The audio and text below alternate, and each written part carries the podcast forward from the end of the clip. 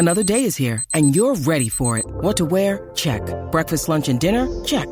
Planning for what's next and how to save for it? That's where Bank of America can help. For your financial to-dos, Bank of America has experts ready to help get you closer to your goals. Get started at one of our local financial centers or 24-7 in our mobile banking app. Find a location near you at bankofamerica.com slash talk to us. What would you like the power to do? Mobile banking requires downloading the app and is only available for select devices. Message and data rates may apply. Bank of America and a member FDIC.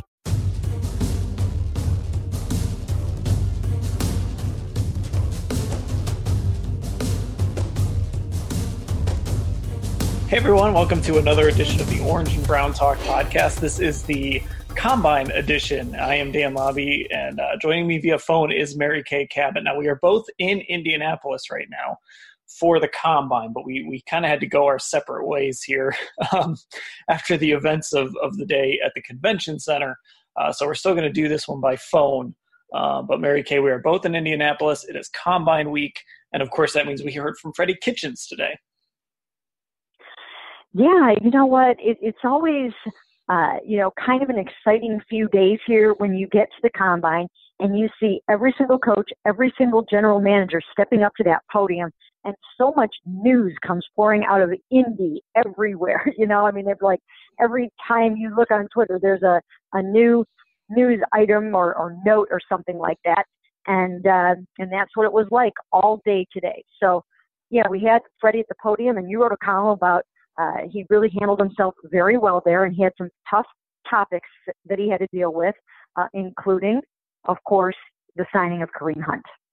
Yeah, so so let's go ahead and get to that. Um, like you said, I, I, had written a column about uh, how, how, I thought he sounded like a head coach today, and part of that is, um, as a head coach, you have to speak for the organization more than anyone else. Um, and it kind of started today for Freddie Kitchens. This was his first sort of exposure on a national stage.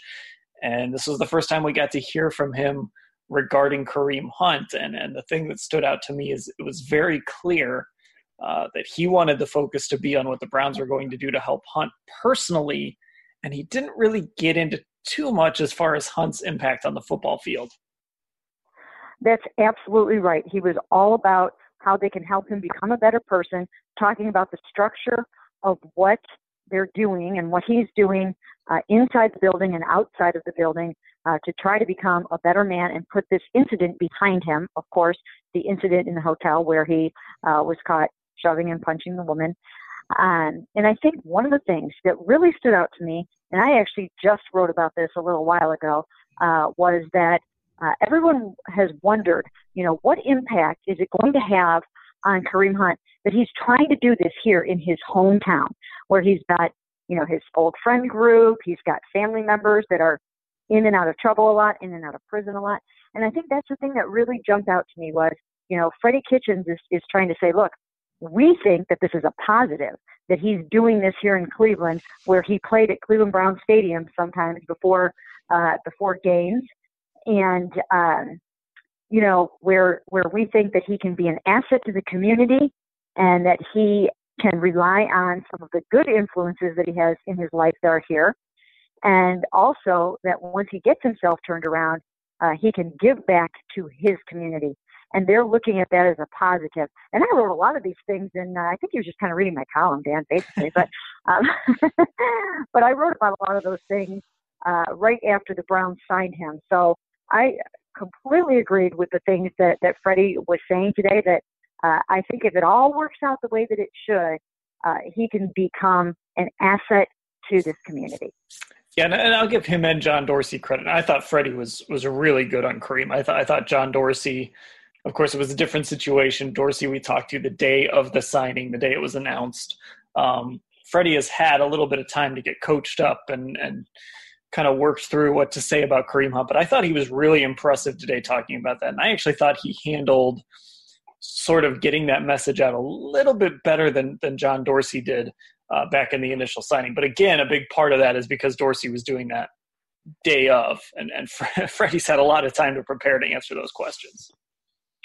Yeah, and they've had a lot of time to think about it. I mean, we, like you said, we had John right away, right after um, the signing, and you know they hadn't really had time to realize what maybe the backlash was going to be, what the response was going to be, and um, and they had they have had time to think about it, to process it, to talk to people in the community about it, uh, to do their homework a little bit more, and, and to kind of get their their sea legs about the whole situation. So I do think that he handled it very very well, and um, and and like I said, it's a message uh, that I believe. I do believe in second chances. I do believe uh, that people can turn their lives around, and therefore, and when they do that, uh, that they can go on uh, to do some good in the world and in the community, and it can just have a ripple effect and go on and on in the same way that that Tyreek Hill, uh, the Chiefs receiver who John Dorsey drafted, uh, he's done those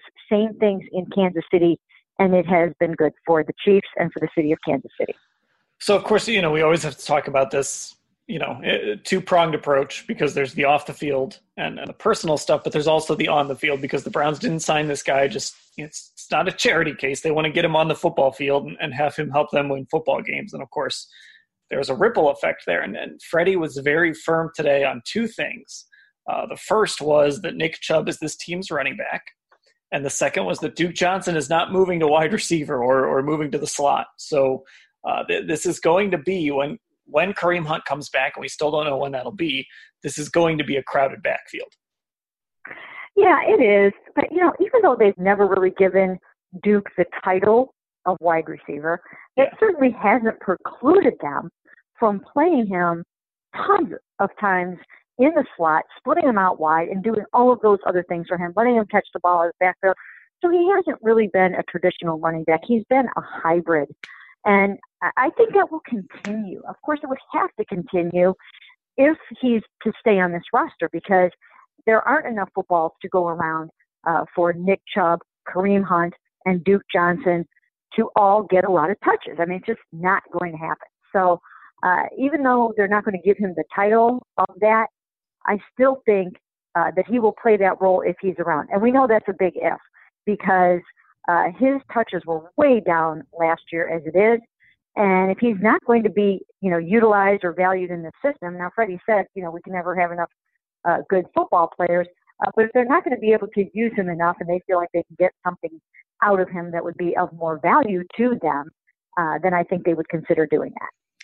Yeah, I mean, it's easy to say you can never have enough good football players in, in February. And, and obviously, you know, that's true. You want to have talent everywhere, you want to have depth. But at the same time, when the real games start and guys aren't getting their touches or guys aren't getting on the field, that is kind of when you have too can have too many good football players and then maybe they become a little bit unhappy about things and, and you have to explore moving them for something else uh, down the road, whether it's filling another position or getting a draft pick or, or whatever it is. But uh, you know, right, right now it's a little weird to talk about because we don't even know when Kareem Hunt will be able to even get on the field.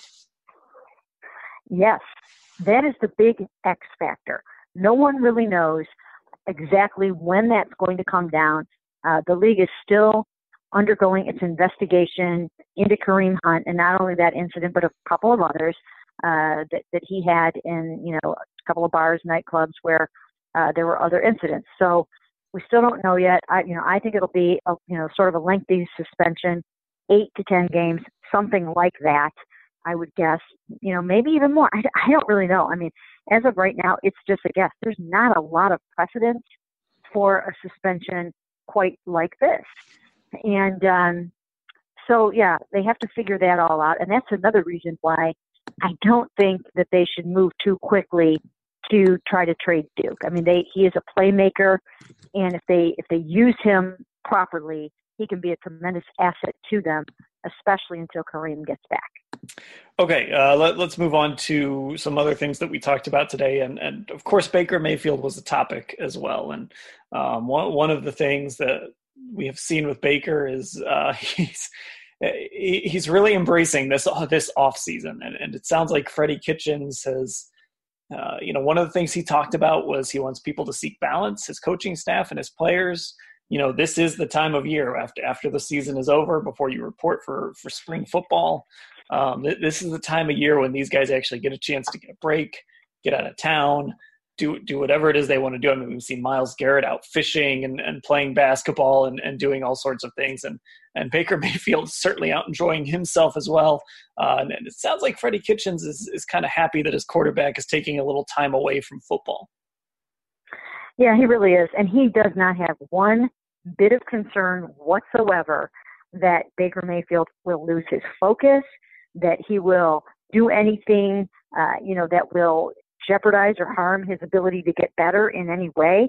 He knows how much this game means to Baker Mayfield, and he sees him out there, you know, having a great time, having fun, uh, enjoying his life, enjoying his fiance. He's getting married in July. Right now, he's in Turks and Caicos with uh, Saquon Barkley and Sterling Shepard of the Giants. We've seen him dining with Von Miller uh, and Odell Beckham Jr. So, you know, he, he's taking it all in. He's enjoying uh, his celebrity status. He's enjoying uh, some of the people that he knows now, some other stars in the NFL.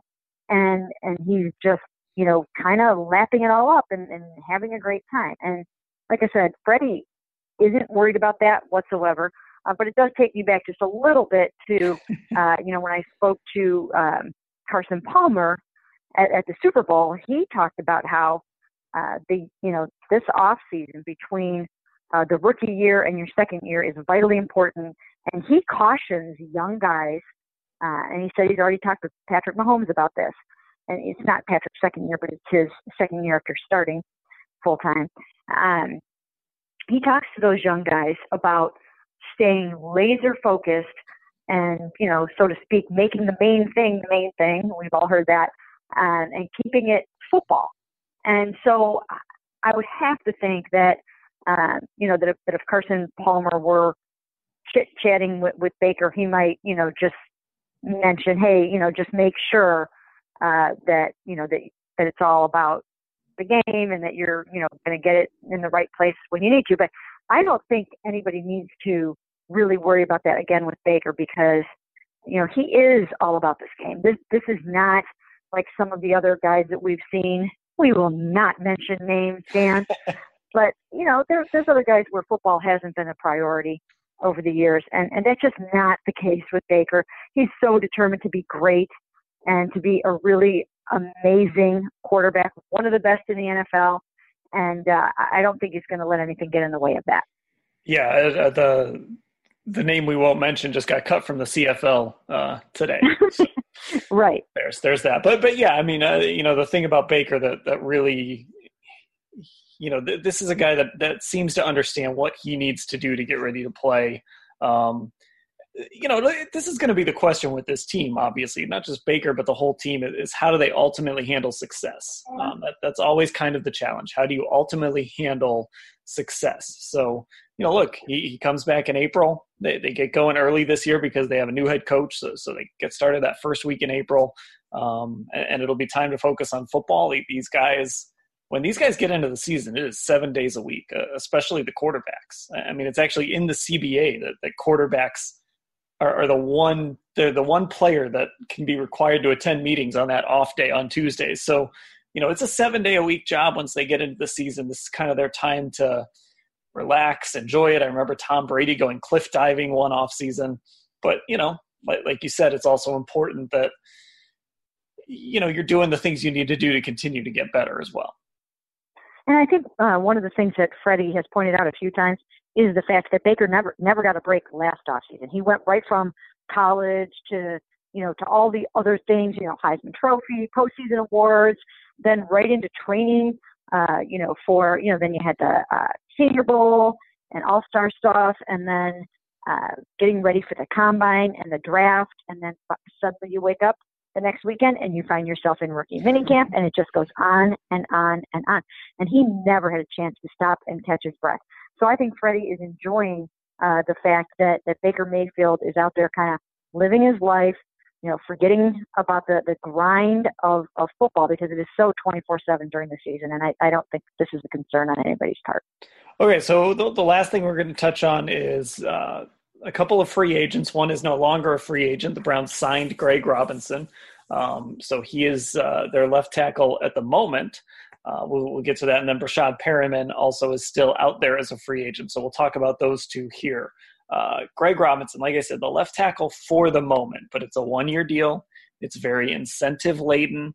Um, it, it, sounds like the Browns want to give him a shot to win the job long term, but nothing about this signing, as as uh, as you have written and said, nothing about this signing really precludes the Browns from using a draft pick on a left tackle, going out and signing somebody, creating competition at that position. Um, I, I don't think anything is necessarily guaranteed for Greg Robinson. No, but I will say that a $7 million base salary is a large sum of money, uh, which basically tells me that's starter money. Now, the, the other 2 million comes in incentives uh, that can get him obviously to $9 million, but a $7 million base, that's pretty good. Uh, so I, I think what they're, they're making a statement here. They're saying, go out and prove it to us. This can be the bridge to a long-term, multi-year contract if he develops into the player that they think he can be. They also brought in a really good offensive line coach in James Campen, who John Do- Dorsey played with in Green Bay, knows very well. And I think they believe that he will have a good impact on Greg Robinson. So while I don't think this precludes them from doing any of those things, it's certainly not necessary for them to spend number 17 on, on an offensive tackle right now. I know if, if that's the best player there and they decide to do it, fine. But I actually think uh, that they are really giving Greg Robinson a really bona fide chance here to say, I am your left tackle of the future. I'm going to go out and prove it. And I'm going to show the world that I am not the bust everyone has made me out to be. And, and I think it helps too that you know you, you have the potential to bring back five guys on the offensive line now these are five guys that all played together over the last eight games of the season um, they, have been familiar with each other you know we talk about the off season it's it's so much you know there, there's less practice time now right? They, they come in for otas and mini camp and like i said this team gets a little extra time because of the new coach but offensive lines have sort of suffered a little bit because of that in, in terms of continuity and learning to play together and you know, bringing five guys back and letting them play together again after eight games together that, that's only going to help this line. Yeah, it, it will, and and you know that I've brought up a a controversial thing before about you know that is true. how are they going how are they going to get Austin Corbett on the field?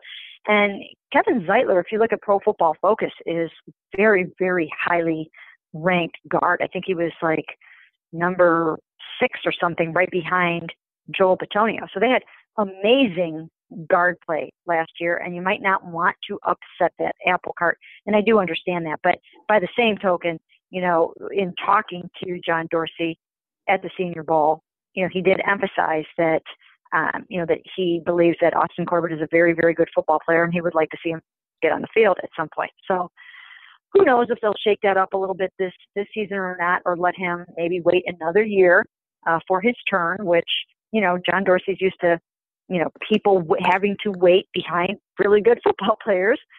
Um, you know, of course, speaking about Aaron Rodgers and, and Brett Favre there, but uh, so yeah, we'll, we'll have to see how that all plays out. But for right now, I think they have their left tackle for 2019. And of course, that receiver, Breshad Perriman, still out there as a free agent. Um, this is a guy that, uh, that did very well, much like Greg Robinson uh, sort of revived his career over the course of the last eight games.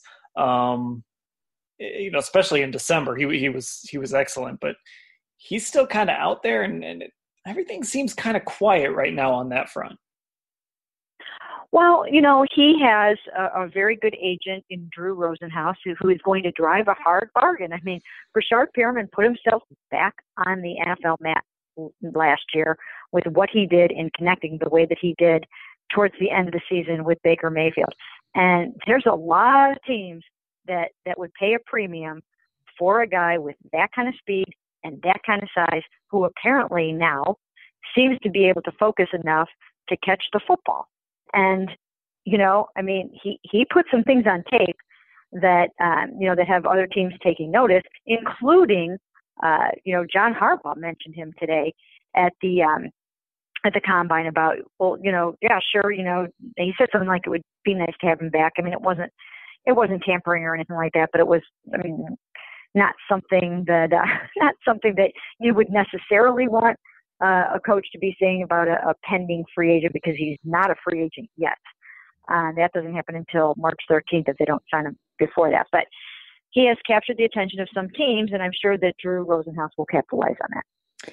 Yeah, and and this is not, you know, right now probably the best receiver available, at least as far as downfield guys, is Tyrell Williams from the Chargers, and you know he's he's fine, but you know this is this is an opportunity maybe for Perriman to cash in on those those last few games of the season and and kind of show you know this is a former first round talent, um, so so certainly you know, I, I think that carries weight with guys. There, there's a reason he was good enough to be a first round pick. Um, whether he can deliver on that long term, we'll see. But um, it, it'll be very interesting to see which direction the Browns go if for some reason Perriman doesn't re-sign here. Yeah, it'll be very, very interesting to see. And should we bring up the uh, the Antonio Brown thing here, Dan? I mean, we, we might as we might as well talk about Odell Beckham and Antonio Brown while we're at it. Okay, while we're on the topic of receivers, um, so Kevin Colbert, uh, the Steelers general manager, took the podium today and he was asked, you know, would you be willing to trade him within the division? And he basically said, you know, we would need a premium in compensation to do so, obviously, because in a perfect world, we want to never play him again. Uh, but then, you know, you don't really want to play him twice a year. So you're going to have to balance that out with you know, a little bit more in terms of whatever you're giving back. So uh, if the Browns have any interest in Antonio Brown, and I don't know yet whether they do or not, uh, they're going to have to pay up for him, and he's going to cost a pretty penny. Uh, at, the, at the same time, Dave Gettleman, a little bit later than that, I think, said that, hey, we didn't re sign Odell Beckham Jr. last year to an extension just to trade him. And he said, and that's enough said about that. So he's been very adamant about that, even though, again, uh, Fox Sports' Jay Glazer, who is usually right on with everything that he writes, uh, has predicted that Odell will get traded in the offseason. So, you know, stranger things have happened. How many times did we hear that there was no way in heck that the Patriots were going to trade Jimmy Garoppolo, right? I mean, yep. We heard it over and over and over. Wasn't going to happen. Take it to the bank. Not happening. Well, it happened. So you can never say never, um, but I, I would have to think that he's being, you know, so adamant about it that you know that maybe maybe he is serious about it unless somebody just knocks his socks off. Yeah, and, and I would think you know, Antonio Brown would be such a, you know, I, I've, he's fantastic. He's maybe, you know, obviously not last year specifically, but, you know, there have been times in his career where he's easily been the best receiver in football. And he's still got a lot of, he's still got some years left in him.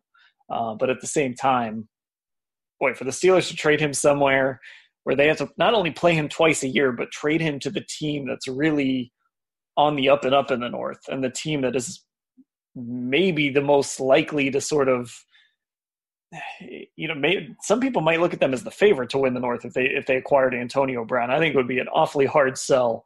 Uh, you, I mean, the Browns would have to give up way too much in that situation to, to convince the Steelers to send him their way. Yeah, I, I I don't really see it happening, like you said, because of the premium uh, that they would have to pay but uh, I know that at least, uh, well, actually, two current receivers would probably be or already are lobbying hard for that to happen in Antonio Callaway, who has been mentored by Antonio Brown for the last year or so, and Jarvis Landry, who took to Twitter uh, to basically say it was time to have a three-way call with Le'Veon and Antonio Brown, two of the three killer bees. So uh, we know that I'm sure that there's been already some back channel negotiating amongst the players, and um, and you know we'll just have to see how how that would play out. But I like like you said, I don't see them uh, going as high as they would probably need to. And the the interesting thing about that is Kevin Colbert said that he thinks he'll have a much better idea about this by the end of this week. I mean, it almost sounded like he thinks he might have a possible deal in place by the end of this week. So definitely something to watch. Well, you know, this is the week. All, all these guys are here in Indianapolis. Uh, they're all going to talk to each other and, and they're going to talk to agents. And this is sort of the, you know, the NFL has that tampering window a couple days before the start of the league year, but this is really kind of where everything starts to happen. This is where the wheels go in motion. And it's always a little awkward because um, even Baltimore's GM today wasn't even really able to talk about them trading Joe Flacco to Denver. He had to pretend like it didn't even happen or like it's not going to happen. So uh, it's always a little awkward. There's a fine line that that these guys sort of have to walk, but um, it, it wouldn't be a surprise if we kind of knew Antonio Brown's destination. You know, if if not at the end of this week, early next week. Yes, it's kind of a weird thing. I mean, they have that, like you said, the legal tampering period for free agency, but it just seems like a free for all when it comes to trades. It's like you can just agree to a trade and everybody knows about it, and, but it can't happen until March 13th. I just find that to be such an odd thing in this league because, you know, I mean, I don't know. If if you knew that you could execute a trade like that, you know, I just feel like some teams would be on the outside looking in, thinking, "Wait, I thought we weren't supposed to be doing that yet." But um, anyways, like you said, that business does happen here in Indy, and I would expect that we'll ha- have more news as the week goes along. Yeah, it's one of those things that is sort of it's all become a little antiquated in this uh, in this Twitter and, and social media world where we get breaking news like right away. So, but anyway, that's uh, that's what we're dealing with. So, as of right now, Joe Flacco is a Baltimore Raven, according to their GM, and they haven't decided on anything. But we all know how that's going to go. Um, so that'll do it for this edition of the Orange and Brown Talk podcast. Uh, we will try and get one of these every day for you, uh, at least uh, tomorrow and Friday. Uh, and then we're actually both going to be leaving Indianapolis on Saturday. So we, so we, probably won't get one out to you that day, but we'll try and get a couple others here uh, towards the end of the week. We'll bring in Scott Patsko as well. He's, he's uh, arriving in town today. So we'll get him on these tomorrow and Friday. So uh, until then, uh, Mary Kay, thanks for taking the time and thanks everybody for listening.